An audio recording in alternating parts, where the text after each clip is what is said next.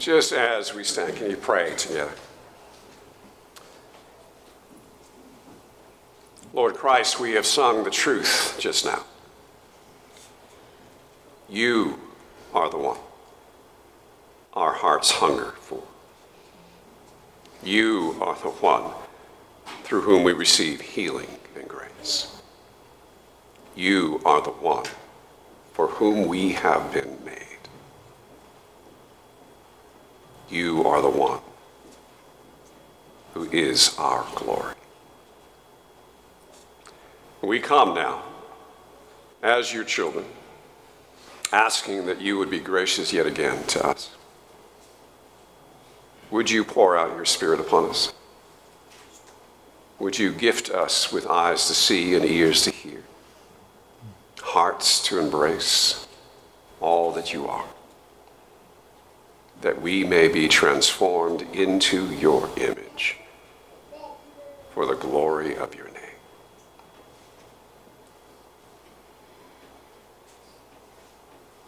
Lord, in your mercy. Amen. Please be seated.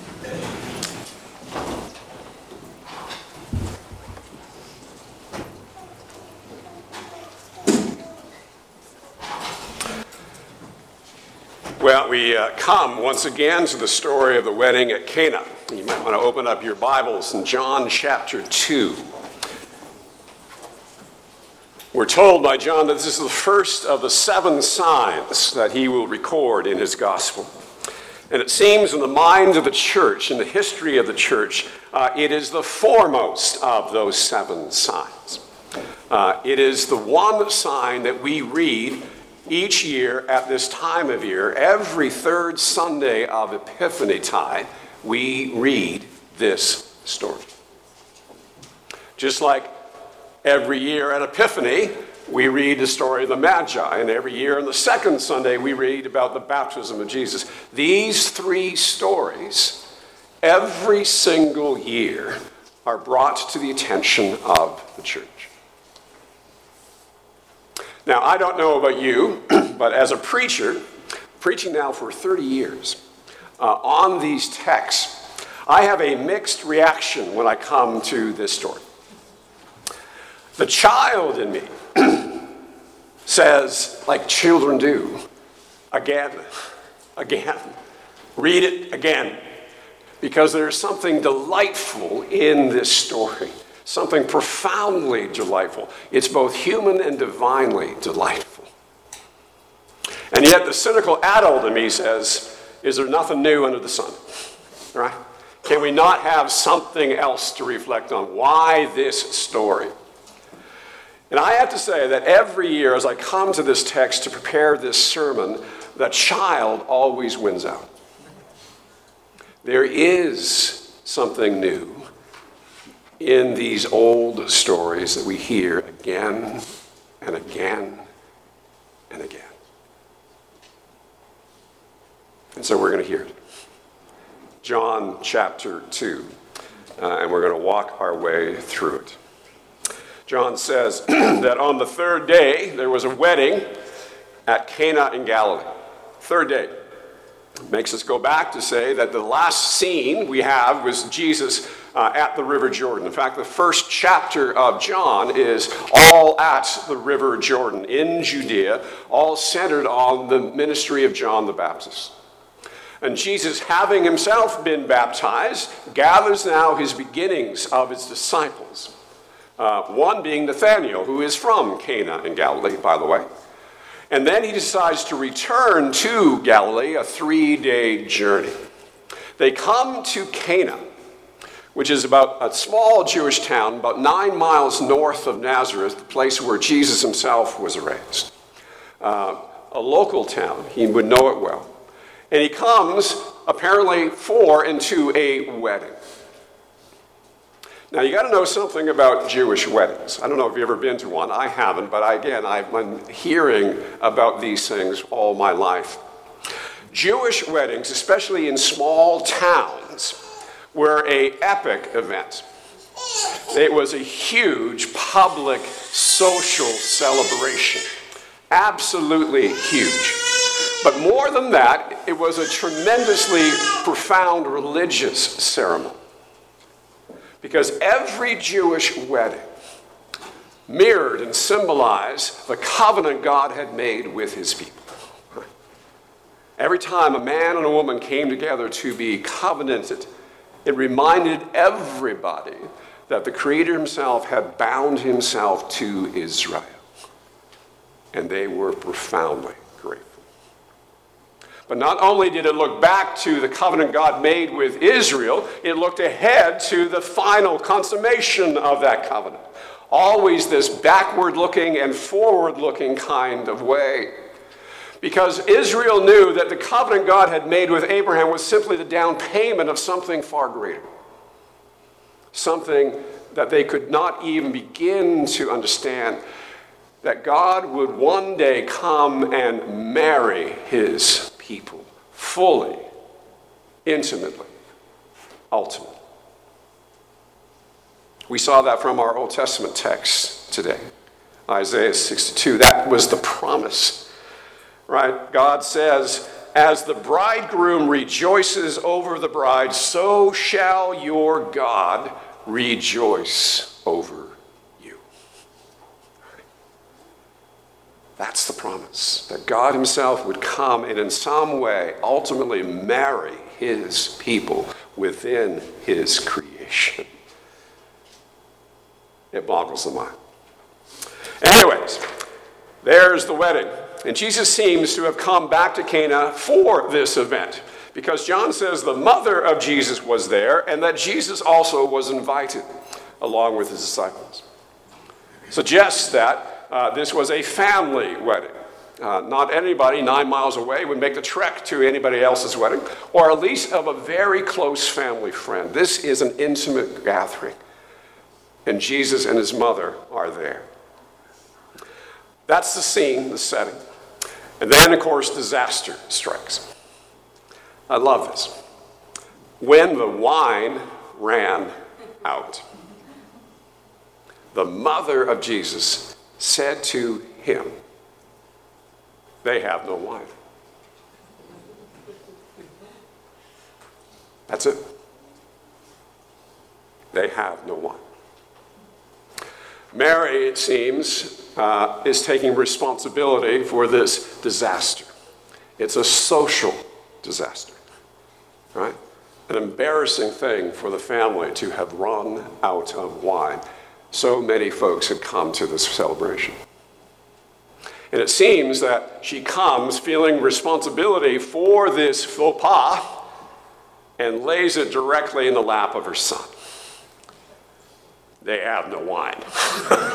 you know? I love the scene. I mean, how can you not love the scene? And then, of course, Jesus rebuffs her, right? He goes on, John says, Woman, what does this have to do with me? And to our Western ears, that sounds really bad. Woman. I don't know about you, but I would have been whipped if I called my mom right? Or not even mother dearest. It's just woman. And we go, wow, that's chauvinistic, isn't it? I mean, it just, there's a gratingness to this. And you got to remember, though, uh, in John's way of writing, the, there's only two scenes that Mary comes into uh, in his gospel this and at the foot of the cross. And both of those scenes, Jesus addresses her as woman. The second scene, he gives her into the care of his beloved disciple. There's a tenderness to this that we miss, so do not judge because we don't understand. Woman. But there is a rebuke. What's this got to do with me? Literally in the Greek is what to you and what to me. He says, Mary, it's nothing to do with you. Why are you putting it on me? Right? I refuse to deal with this. This is not why I'm here. And he gives the explanation My hour has not yet come. My hour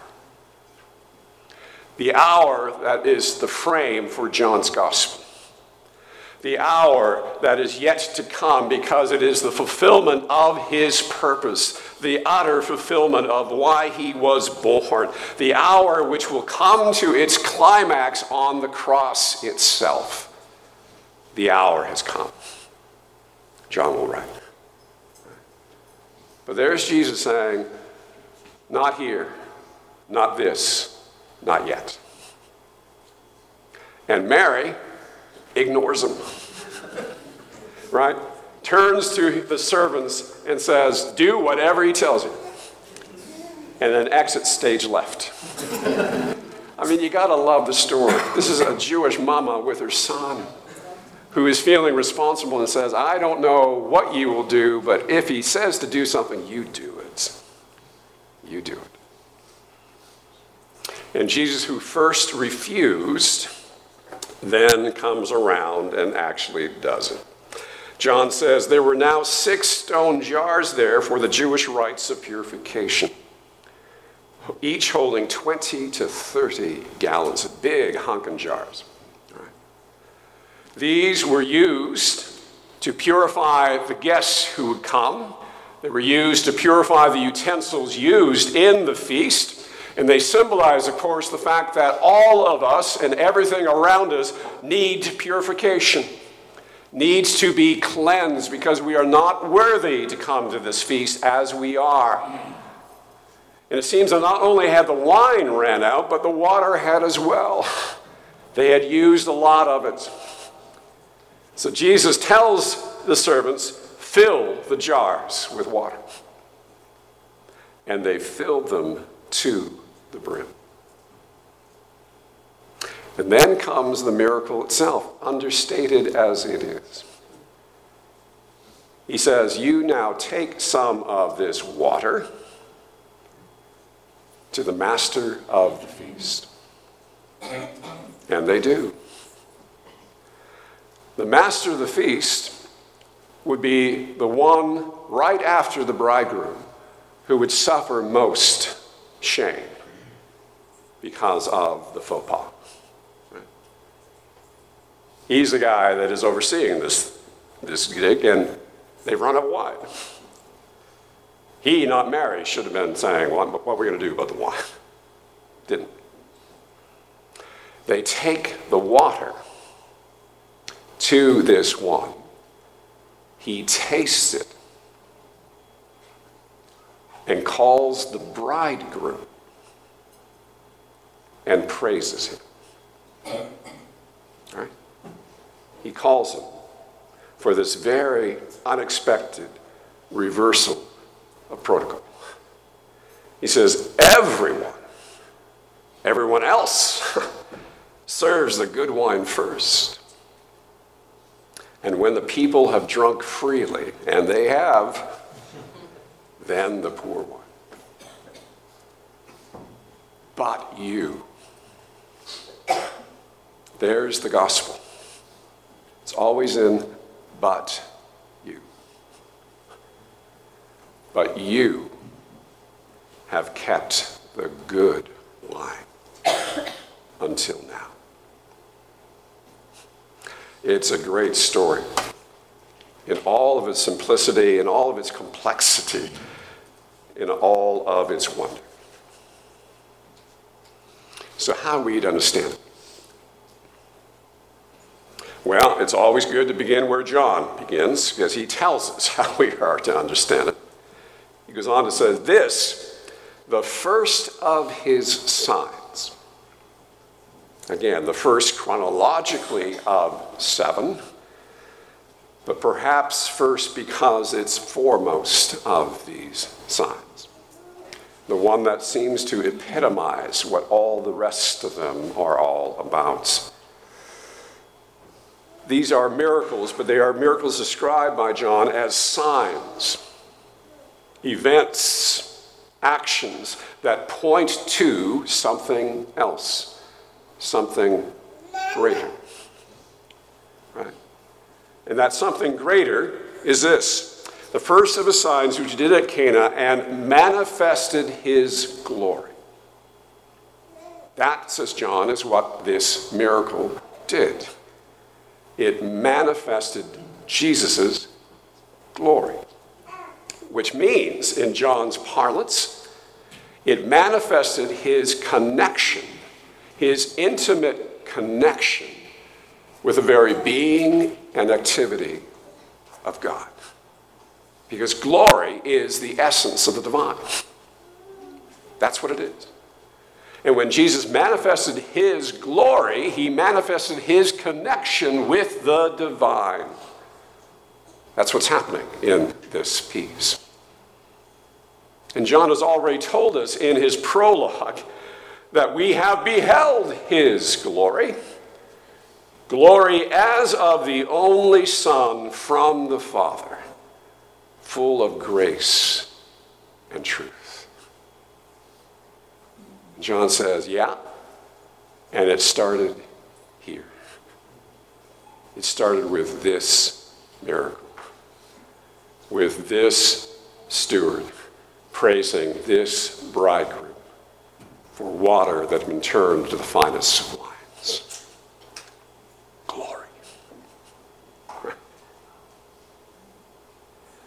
John goes on. They beheld his glory and believed in him. Believed in him. Not just things about him, but in him. believed that he was the one who was to come.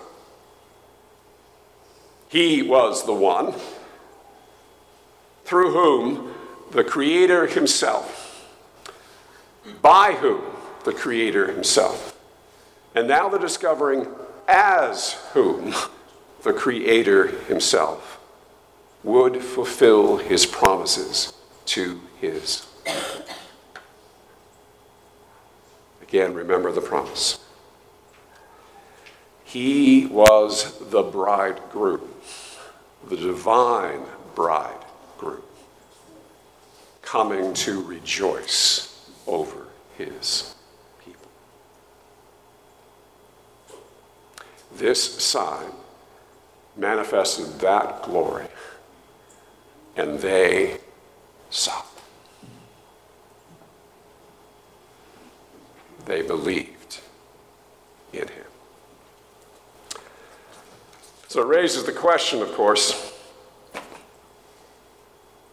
have we seen him? Have you and I beheld his glory? Has His glory been manifested to us in such a way that we have come to know that He is the one? That's the question. I trust that you have. I trust that you have answered that question by the grace of God, that that knowledge has broken into your understanding your comprehension, your seeing. And if it hasn't, I pray that it might happen today. Why not? Pray that God would open your eyes to behold him in his glory, that you might be drawn into it. For seeing is believing, believing is seeing. If you have seen. Another question Are you continuing to see? Are you continuing to behold him as he manifests his glory, even through this story, year after year, month after month, day after day? there is a reason why this story comes up over and over and over again because this is one of the daily tasks of the church is to see him and to know him as the one. Over and over and over again. Do we hear him even now speaking to us through this story? Because that's what he wants to do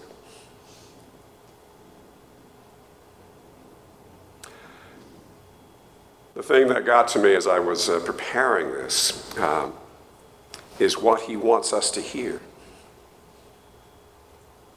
John doesn't tell us that, uh, but Isaiah does. Might want to flip back to Isaiah 62. This is a glorious promise.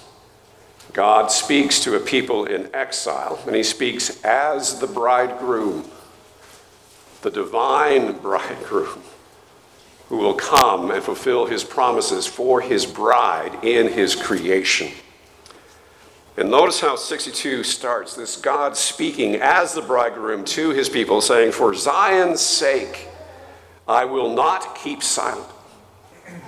For Jerusalem's sake, I will not be quiet.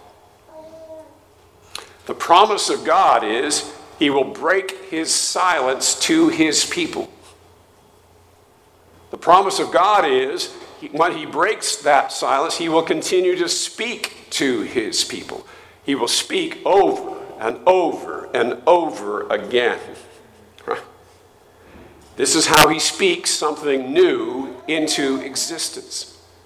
The Word of God is a powerful word, it performs what it says.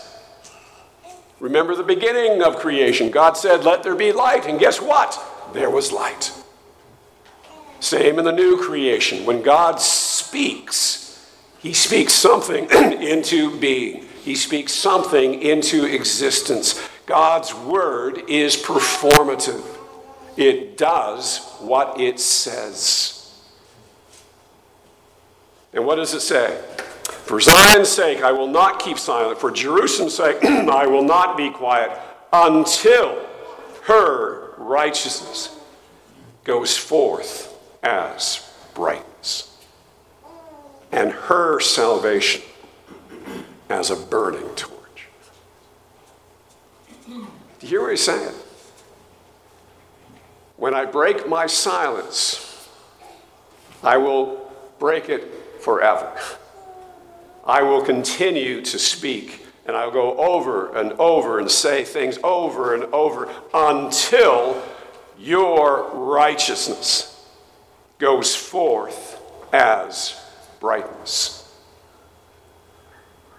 Until his people become those who he created them to be, those who reflect his glory because they share his character. We are the new thing to be spoken into existence by the bridegroom who has come. You hear that? That's the wondrous thing. So, what is this one saying to us that allows that to be true? The wondrous thing about Isaiah 62 is that we are called by a new name. That's the new thing. We're called by a new name. Look at verse 4. He says, You shall no more be termed forsaken, and your land shall no more be termed desolate. This is the people in exile. they had been, they were forsaken, they are. And their land is desolate because it has been ravaged, right? You will no longer be termed forsaken. Your land shall no longer be termed desolate, but you shall be called my delight is in her. And your land married. What God speaks to his people over and over and over again is My delight is in you. And he will say that over and over and over again until we believe it. Until our righteousness shines forth to the world. Isn't that amazing?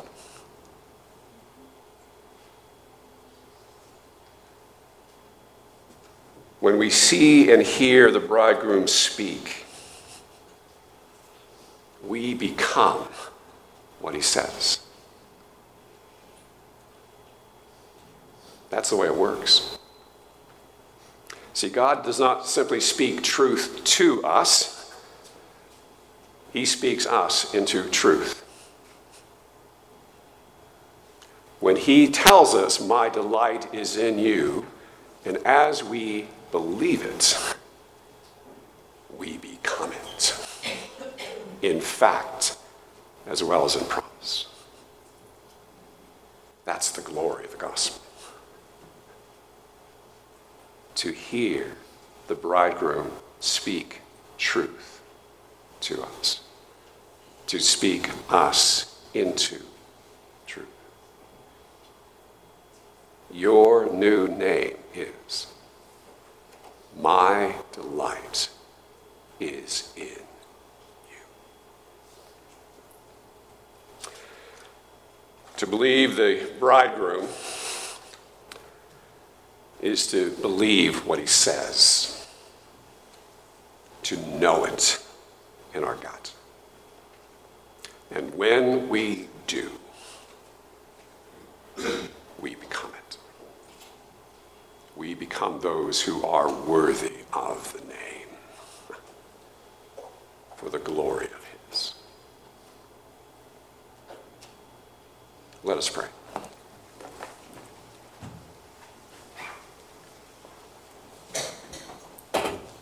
Just respond as you are led.